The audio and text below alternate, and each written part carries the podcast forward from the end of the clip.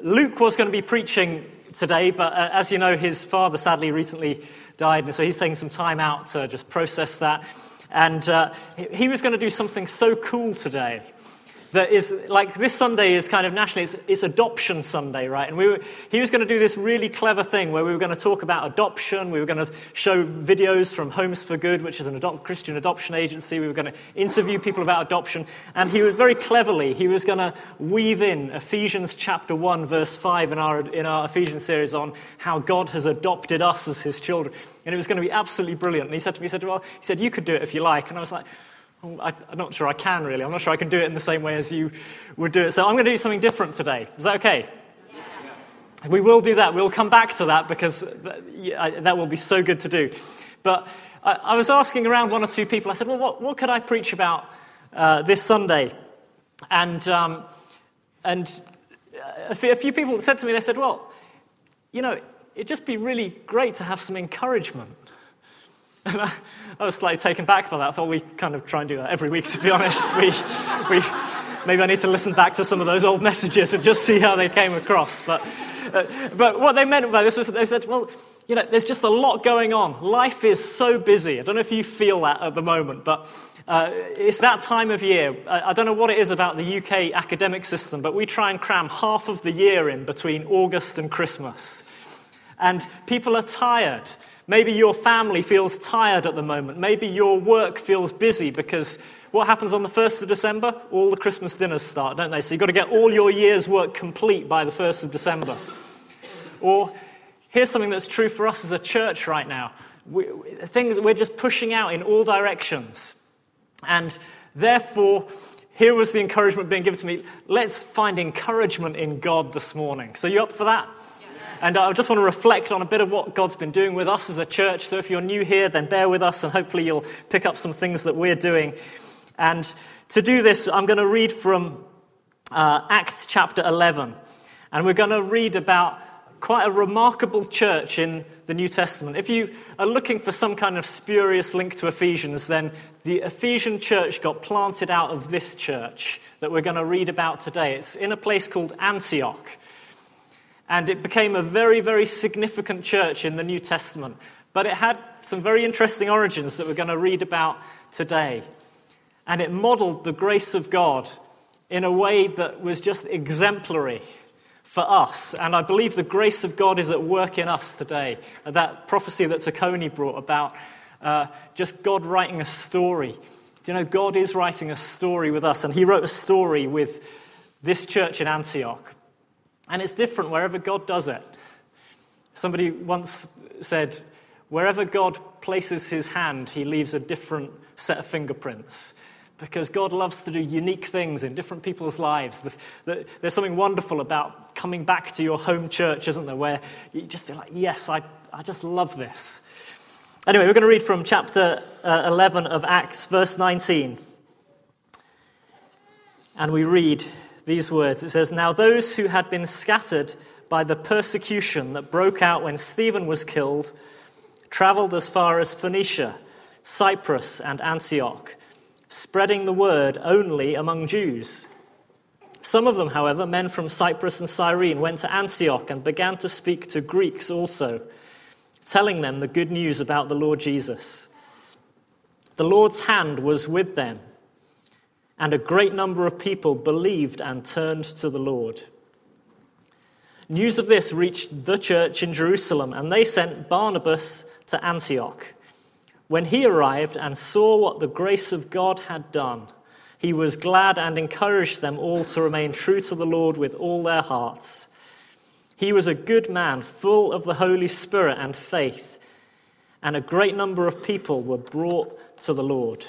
Then Barnabas went to Tarsus to look for Saul, and when he found him, he brought him to Antioch. So for a whole year, Barnabas and Saul met with the church and taught great numbers of people. The disciples were called Christians, first at Antioch. During this time, some prophets came down from Jerusalem to Antioch. One of them, named Agabus, stood up and through the Spirit predicted that a severe famine would spread over the entire Roman world.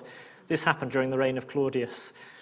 The disciples, as each one was able, decided to provide help for the brothers and sisters living in Judea And this they did, sending their gift to the elders by Barnabas and Saul.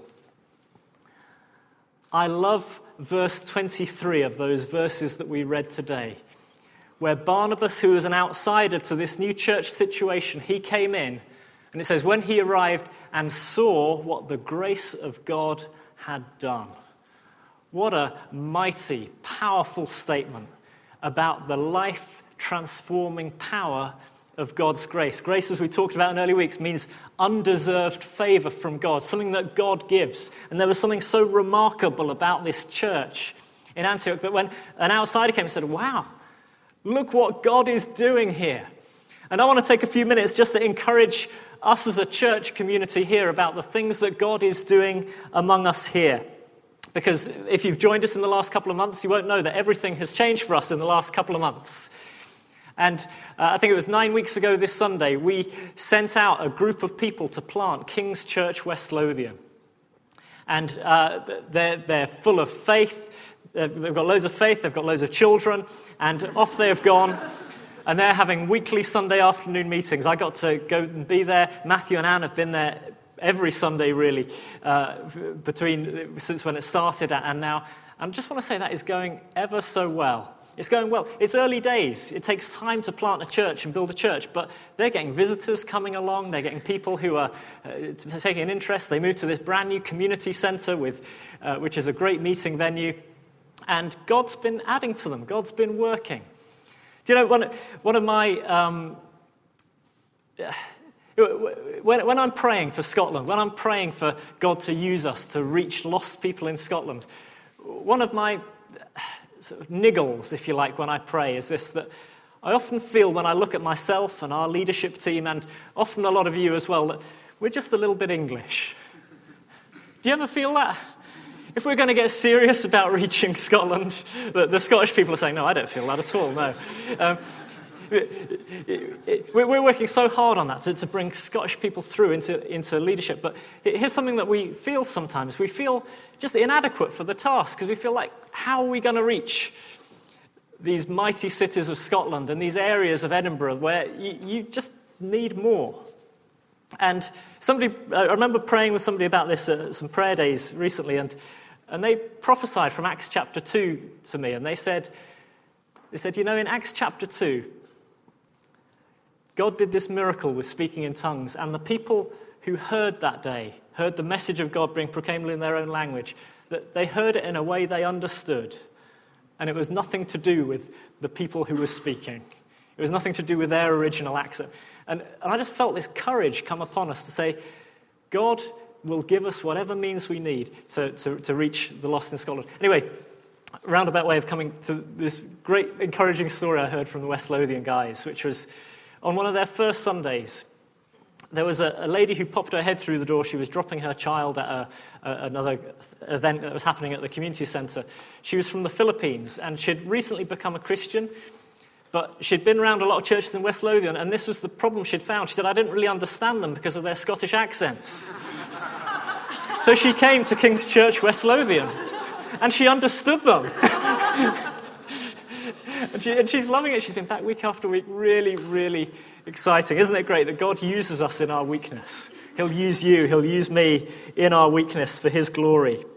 A couple of months ago, we also, at that very same time as beginning that church plant in West Lothian, we also felt that God was saying this word to us go from two to three, and we're to get on with that. And we, we started a Sunday evening service at the same time as West Lothian church plant alongside our Sunday morning gathering. And we got on with that. We asked Sandy and Hannah to, to form a leadership team to do that for us. And again, that's just been really, really encouraging. We're so encouraged that there are people who are coming regularly to our Sunday evening gathering who would never ever come on a Sunday morning. There are non Christians, people who don't know Jesus yet, who are coming regularly on a Sunday evening. There's people who work shifts who could never come on a Sunday morning who are coming on a Sunday evening. And people are meeting with God. Isn't that exciting? I think it is. And now, all of these things are costly, all of these things take work and effort. But as we're going to look at in a few moments, it's all worth it. Um, in the middle of a, what was already a busy term, we decided to throw in a, a fairly major leadership conference um, just last weekend, the, the Global Leadership Summit. And we had 100 leaders from across Scotland come and join us here. And although it was a video conference, we, we had to work hard. There was a, a strong team of people who were here at King's who were really making it happen behind the scenes. And uh, we had so many comments from people who said, Wow, this was so good. We loved being here. People picked up that sense of God at work among us, that they, they loved that we would worship in the Spirit. They loved that they could go and receive prayer and, and be prayed for and be strengthened in the Holy Spirit. They loved the, the joyful attitude that our people serving showed at all times. People came into contact with the grace of God, leaders who needed a touch from God. And it was God at work among us. Uh, earlier in the term, we launched our Alpha course with uh, 21 guests following that brilliant John Archer night that he did for us. And here was a comment that one of the Alpha team made to me. They said, and we've got 21 really good guests this time. they said, these aren't kind of Christians freeloading for a free lunch here or a free, a free meal. These are people who genuinely want to know about God and find out what Christians believe. And uh, Ali and Lydia and their team have been working really hard with the Alpha course.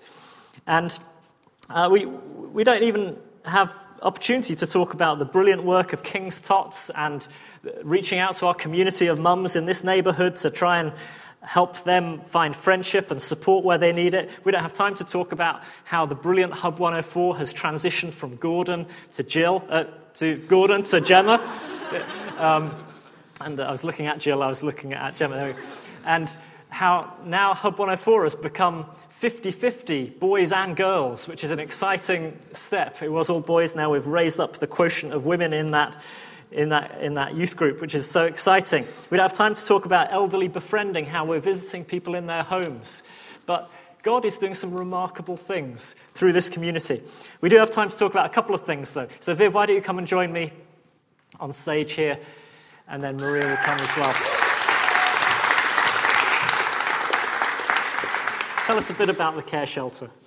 Yes, so Bethany run um, the care shelter every winter for about six months um, in conjunction with loads of churches in Edinburgh. And um, we don't often hear um, the detail of, what, of the result of it, but sometimes there's stories that filter through to us that just shows what happens as, as a result of what happens. Um, the care, care, shelter is really about stopping people having to spend the night on the streets. Um, some people live on the streets and die on the streets. The life expectancy is about 37, 38 if you live on the streets. So um, they provide um, a bed, a mattress on the floor basically here downstairs when we host it, um, a hot meal. But, but what's the most important thing is that there's the welcome, is the reception from people, is to be loved and respected and honoured and given dignity by the, the choice of what we serve them, by how we do it, by the fact that we can take time if we want to sit and have a meal with people and, and just chat to them and, and receive them as, as people when they are so often um, rejected. Um, there's a couple of stories that, that came through a woman who had come just year after year and had, um, as some do, not many, but some keep coming back and back. And um, she had had problems with drink. Um, and one night, after a conversation about something quite specific with one of the workers, she just asked for her bottle of alcohol back because they, they take it off them and give them back in the morning. And that usually means that she was going to leave, but she asked uh, the worker to watch while she poured her, her drink down the sink, and that was her. She'd stopped drinking, and she managed to get. Wow. That was her to get to get moving on. Um, and there was another person who um, came back apparently the first night of the shelter this year. Again, a repeat person who'd come year after year, every single night, bar one last year as well as previously. And she came back just to tell them that she wouldn't be coming this year. She had got herself into bed and breakfast. She had got herself a job, and she was going to be starting it the following day. So it's, it's, it's, it can be just huge, these, these turnarounds. Um, um, and, and all we need to be is somebody who washes up in the kitchen, um, somebody who chops vegetables, somebody who stirs pots, um, to be their, their shield and their defender, their, their strong tower, their safe place, their refuge. Um, And, you know, don't, don't dismiss the washing up because I think, you know, in order to, to get out fast so that they can get some sleep, because some of them are just so weary, um, the fact that people can come maybe even just to wash up from half nine onwards is, is great. So I would really encourage you. Um, the, the song we were singing said, um, Show me who you are, fill me with your heart, lead me in your love to those around me. So if, if you're thinking about this, what we'd love to do, we're hosting it from the 8th of January for eight nights, Monday to Friday, and then Monday to Wednesday the following week, is to, um, is to join up. Maybe your small group might want to do this. We need teams of six, between six and nine a night. Um, and uh, you have to be over 21, just so you have that, just that little bit of life experience. Bethany reckons that that's what they need. That's what they need. But there'll be a, a sign up in the email this week to do that. So do, do think about that. And I'd really encourage you to do that because we, we just don't know what, what will flow from, from what we do. Thanks. Brilliant. Thanks, Viv.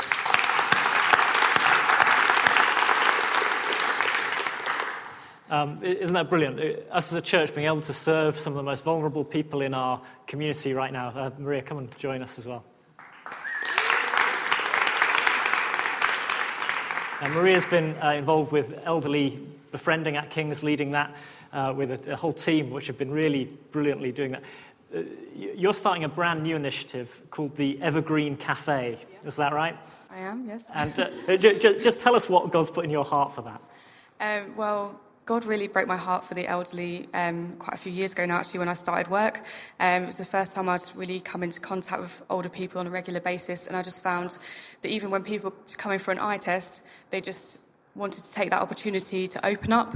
Um, and people were telling me stories. I wasn't prompting them at all. Um, and to be honest, I didn't really have a lot of time, but I wanted to have the time to spend with them. Um, and it just showed me that the scale of the problem, the number of older people who become very isolated because of health problems or um, sight problems or just anxiety and they and a lot of people weren't I noticed a lot of people weren't actually getting out of their homes on a regular basis um, and yeah it just yeah it really stirred something in me and I just thought I can't solve this problem, but I can befriend one person. Um, so I started befriending someone. Didn't think it would lead to this.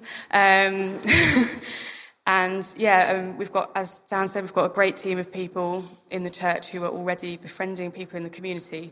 But we've got a large number of volunteers for a relatively small number of people that we're able to connect with. And so I just really want to, um, by opening our church doors and welcoming people in, just um, really increase the number of people that we're able to get alongside. Great. So, so tell us what's involved. I see there's a, a first date here of the 2nd of December, uh, yep. vintage tea dance. Tell us what it will be and what you see it looking like. Um, so we're going to run this once a month. Um, obviously, the first one's going to be a tea dance, um, but we'll have different events each time. Um, we just want it to be something where we run activities that people really enjoy. Um, we want to be there to serve people, but actually, I'm really keen on them feeling like it's their group that they have ownership over. Um, and I think that every person that comes will have something that they can contribute to the group.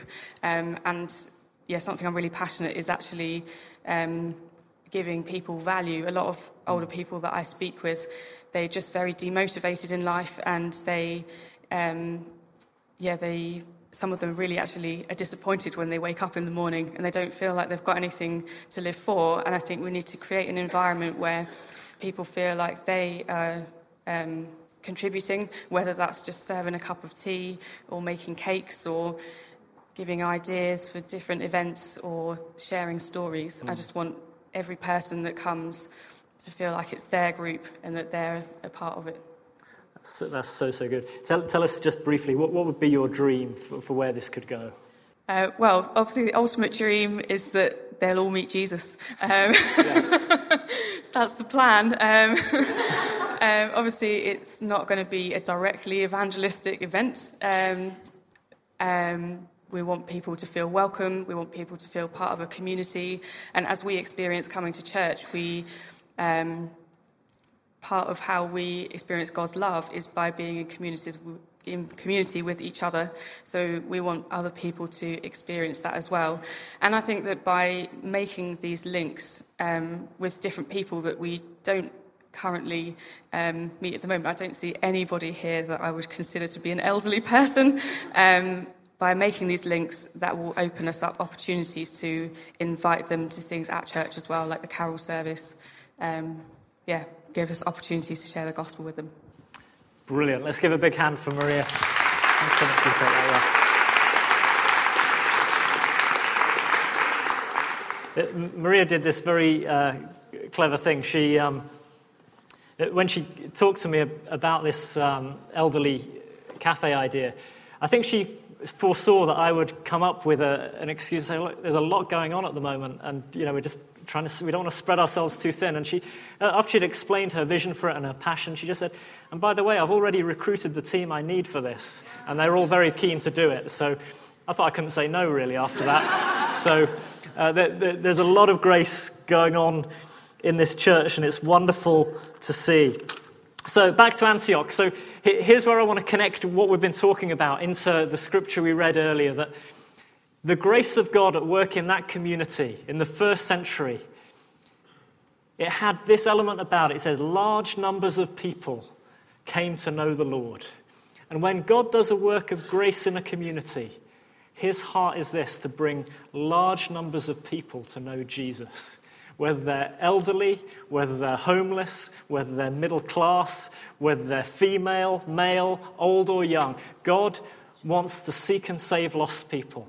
And here's the, the, the, the, truth or the opportunity before us. If you were to add a thousand people to every decent church in Edinburgh, there would still be room for plenty more. And so, therefore, we want to be a church that expands and looks out in all directions, believing that God, by His grace, wants to bring many people to know Him. It's true that God loves individuals. It's true that you often read verses about Jesus finding the individual, the woman at the well, or Zacchaeus. But isn't it true also that He would minister to crowds? Isn't it true that in Revelation chapter 7, it says, One day there will be a redeemed humanity so large that it cannot be counted? And God's heart is to bring many people to know Him. Now, we don't need to feel pressure about that because it's not about us, it's about Him. And what you find is that in the Antioch church that that grace became evidenced when some ordinary people did some ordinary things. And these people, when you read the verses we read, you, you understand that they were refugees, right? They'd fled, fled from persecution in Jerusalem. They were looking for a safe place. Yet, in their safe place, in their new safe place in Antioch, some of them said, Well, I know it's safe here, but we still need to tell the same message to people. The same message that, by the way, had got them into trouble in their previous home in Jerusalem. Now they're saying, Let's do it again. And so, this is what most of them do. They pitch outside the synagogue in Antioch and they start witnessing to the Jews who come out of the synagogue. And they see a large number of those become Christians. But then somebody has a bright idea. Somebody says, you know what? We're witnessing to 0.00001% of the population here, and it's going really well. I just wonder if God has a heart for the 99.999% of human beings. And I just wonder if we shared the gospel with some other people, whether it might work. I mean, that wasn't crazy beyond imagination, that idea, was it? It's the kind of idea that you and I might have that hmm, perhaps the gospel is for everybody. And so, what do they do? See, here's the line. I've, I've put a line on the stage. I don't know if you can see it. Here's the line. And so, all the rest of their church community are saying, well, let's stay this side of the line. Let's talk to the people who we feel might be receptive. But then there was a few people who said, why don't we cross the line? Let's just see what happens if we share our faith with some people who don't normally go to church or synagogue. And what happened was revival. What happened was that God began to work through them. Do you read those verses? Read it? The Lord's hand was with them. This is what happens when you take a step across the line beyond the people that you might expect that God would use you to reach, that you find the presence of God with you in a whole new way. Now, they knew their Bibles. They knew the commission of Jesus. They knew that Jesus was always with them, always to the end of the age. They knew that the Holy Spirit could never be taken from them. He's a deposit, all of those things.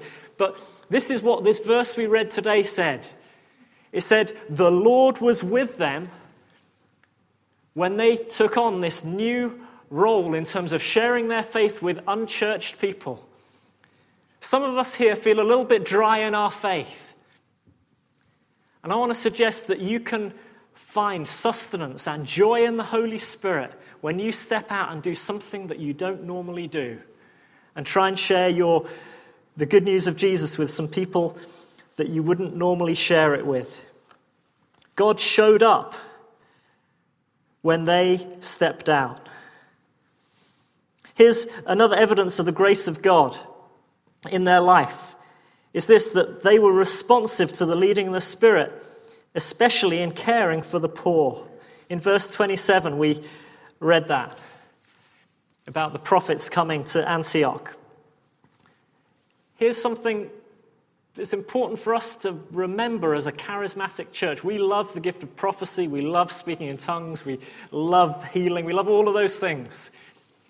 But I want you to see for that church, the direct outworking of the gifts of the Spirit was that hungry people should get fed and that poor people should be provided for.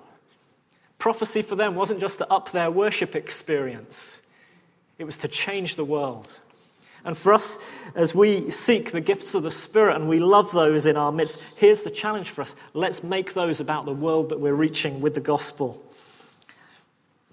Here was the other outworking that, that, that they responded to that very prophetic word and they gave generously. It says, each one as they were able began to give to help the situation where there was need. And it's wonderful to be in a church that's so generous, like King's, where people give so diligently. It really, really helps us to achieve the mission that God's got for us when we're well supplied, well resourced. We're, because we're a church that's always expanding and wanting to do more, we're always about £2,000 a month less than where we should be in terms of income versus outgoings. If you don't yet give to Kings, if, you would, uh, if you're able to give more, we would so appreciate that because a grace filled church is a church that loves to give and loves to respond. So, in these last few minutes, I want to speak these words of encouragement. So, how did Barnabas respond to this situation where he saw the grace of God at work? It says in verse 23 that he was glad and encouraged them all to remain true to the Lord with all their hearts. Isn't it interesting that encouraging situations, when you're in them, don't always feel encouraging. Why was it necessary for Barnabas, whose name means son of encouragement, to actually encourage them? Because it seems to be going pretty well, to be honest. Hundreds and hundreds of people are becoming Christians. God seems to be at work. Isn't that just naturally encouraging? Well, the answer is this when you're in something, sometimes it can feel like it's hard work. And it can feel like it's not as joyful as perhaps it looks when you're from the outside looking and saying, This is amazing. And so, therefore, he spoke to them and he encouraged them to stay true in their faith. Here's what he was saying to them keep going because it's worth it. Everything you're doing in Antioch is worth it. This is what, as elders, we'd want to say to you this morning at King's. Everything we're doing here is totally worth it. In 1 Corinthians 15, verse 58, the Apostle Paul said these words He said, Therefore, my dear brothers and sisters, stand firm, let nothing move you. Always give yourselves fully to the work of the Lord, because you know that your labor in the Lord is never in vain. Not in vain. Here's our temptation that as we're doing stuff, we'll feel like, well, is it really necessary?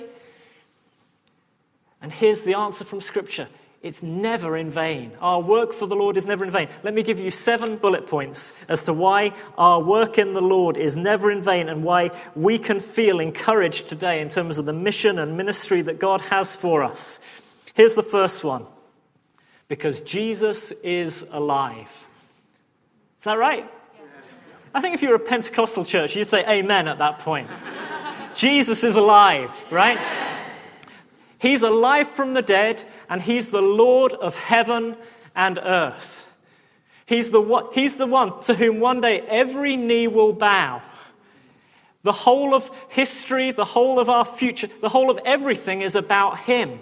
Therefore, when we build our lives around the fact of Jesus and make everything second call to serving Him and loving Him, that is always the right thing to do.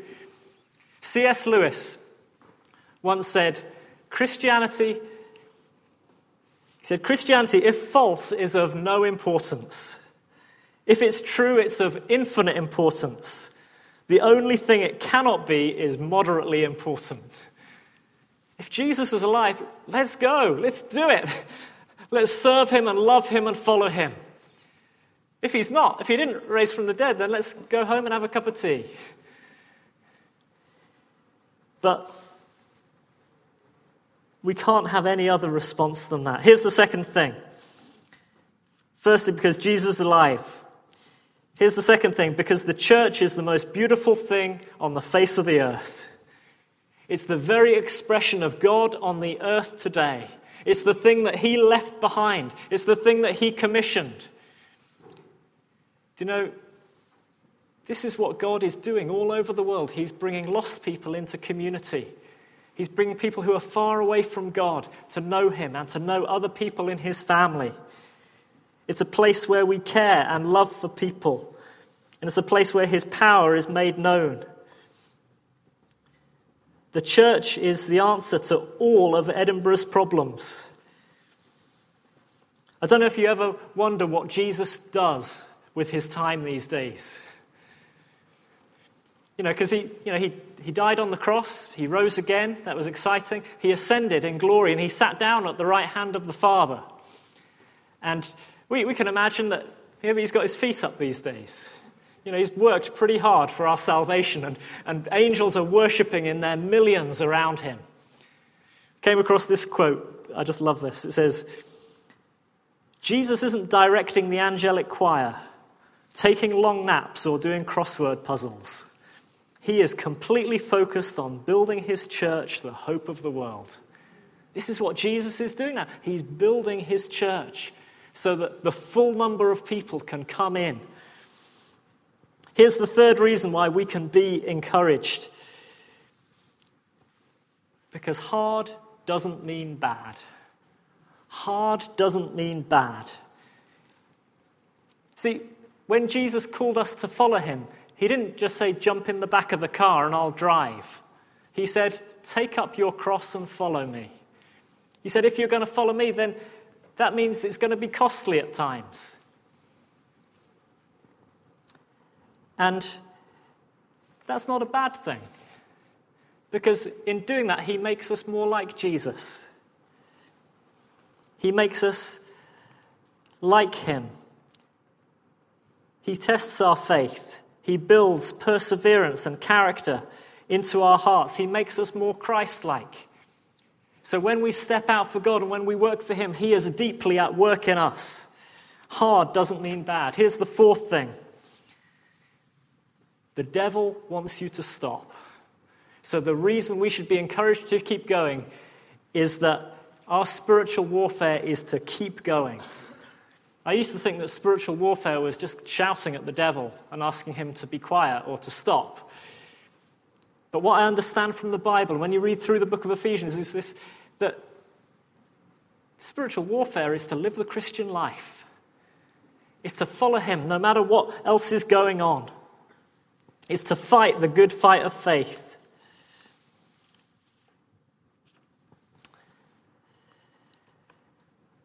Paul said in 2 Corinthians 2, he said, We are not unaware of the devil's schemes. He has a scheme to discourage us, to stop us, to, to, think, to think less of the, the value of what we're doing. And we must overcome him. Okay, let me give you some, some uh, more positive ones now. So, fifthly, Here's the fifth reason why it's important for us to keep going. Fifthly, because it's for a season. Have you noticed that about life? It's seasonal. The, the Christmas decorations will soon, soon be going up for a month or so because it's for a season. And what I want to say is seasons of hard work, seasons of, of, of times when it just feels like you're beyond your capacity, they do come to an end. They do. Sometimes, I mean, even the Apostle Paul said, Sometimes I go through sleepless nights for the sake of the ministry I'm called to. Paul was never saying, I don't need sleep anymore. He needed sleep just like the rest of us. But he was saying sometimes it was so busy. But he said that that's not the new paradigm here. For us at, at King's here, as we, we're getting used to sort of stretching out in different ways, uh, I don't want you to get into this thinking it's just going to be like this forever, where we just feel overstretched and serving on too many teams. No, God will increase our capacity. He'll increase your personal capacity, and He'll increase our capacity as a church because more people will be added, more people will grow in gifting, more people will serve.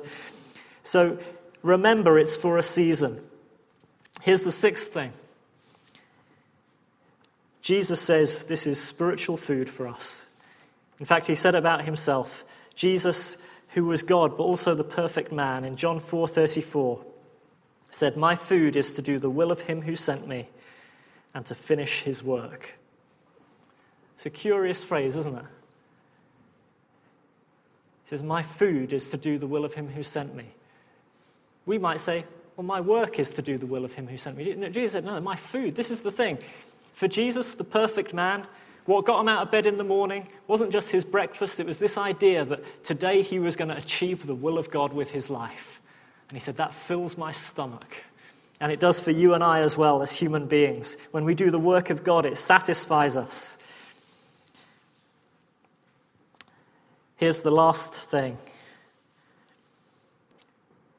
as to why we can feel encouraged to keep going that God uses our weakness.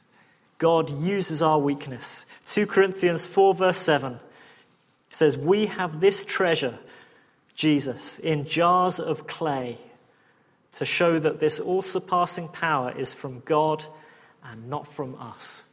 This is what happens when people see ordinary human beings with all of our human limitations. That's what he means by jars of clay. It was just the ordinary earthenware of the day. And when they see the remarkable nature of God at work in us, people will say, Wow, isn't God amazing? Isn't God amazing? So, God wants you to be encouraged today to just keep going, to keep depending on His Holy Spirit. The Holy Spirit is described as being the encourager, the fortifier, the strengthener. And today He wants to speak that strength into our lives. And in these last few minutes, we just have an opportunity to receive from the Holy Spirit. I don't know if the band could come and join me. We're going to sing together, but I just want to invite you to just receive from God afresh today as we come to Him. So let's pray.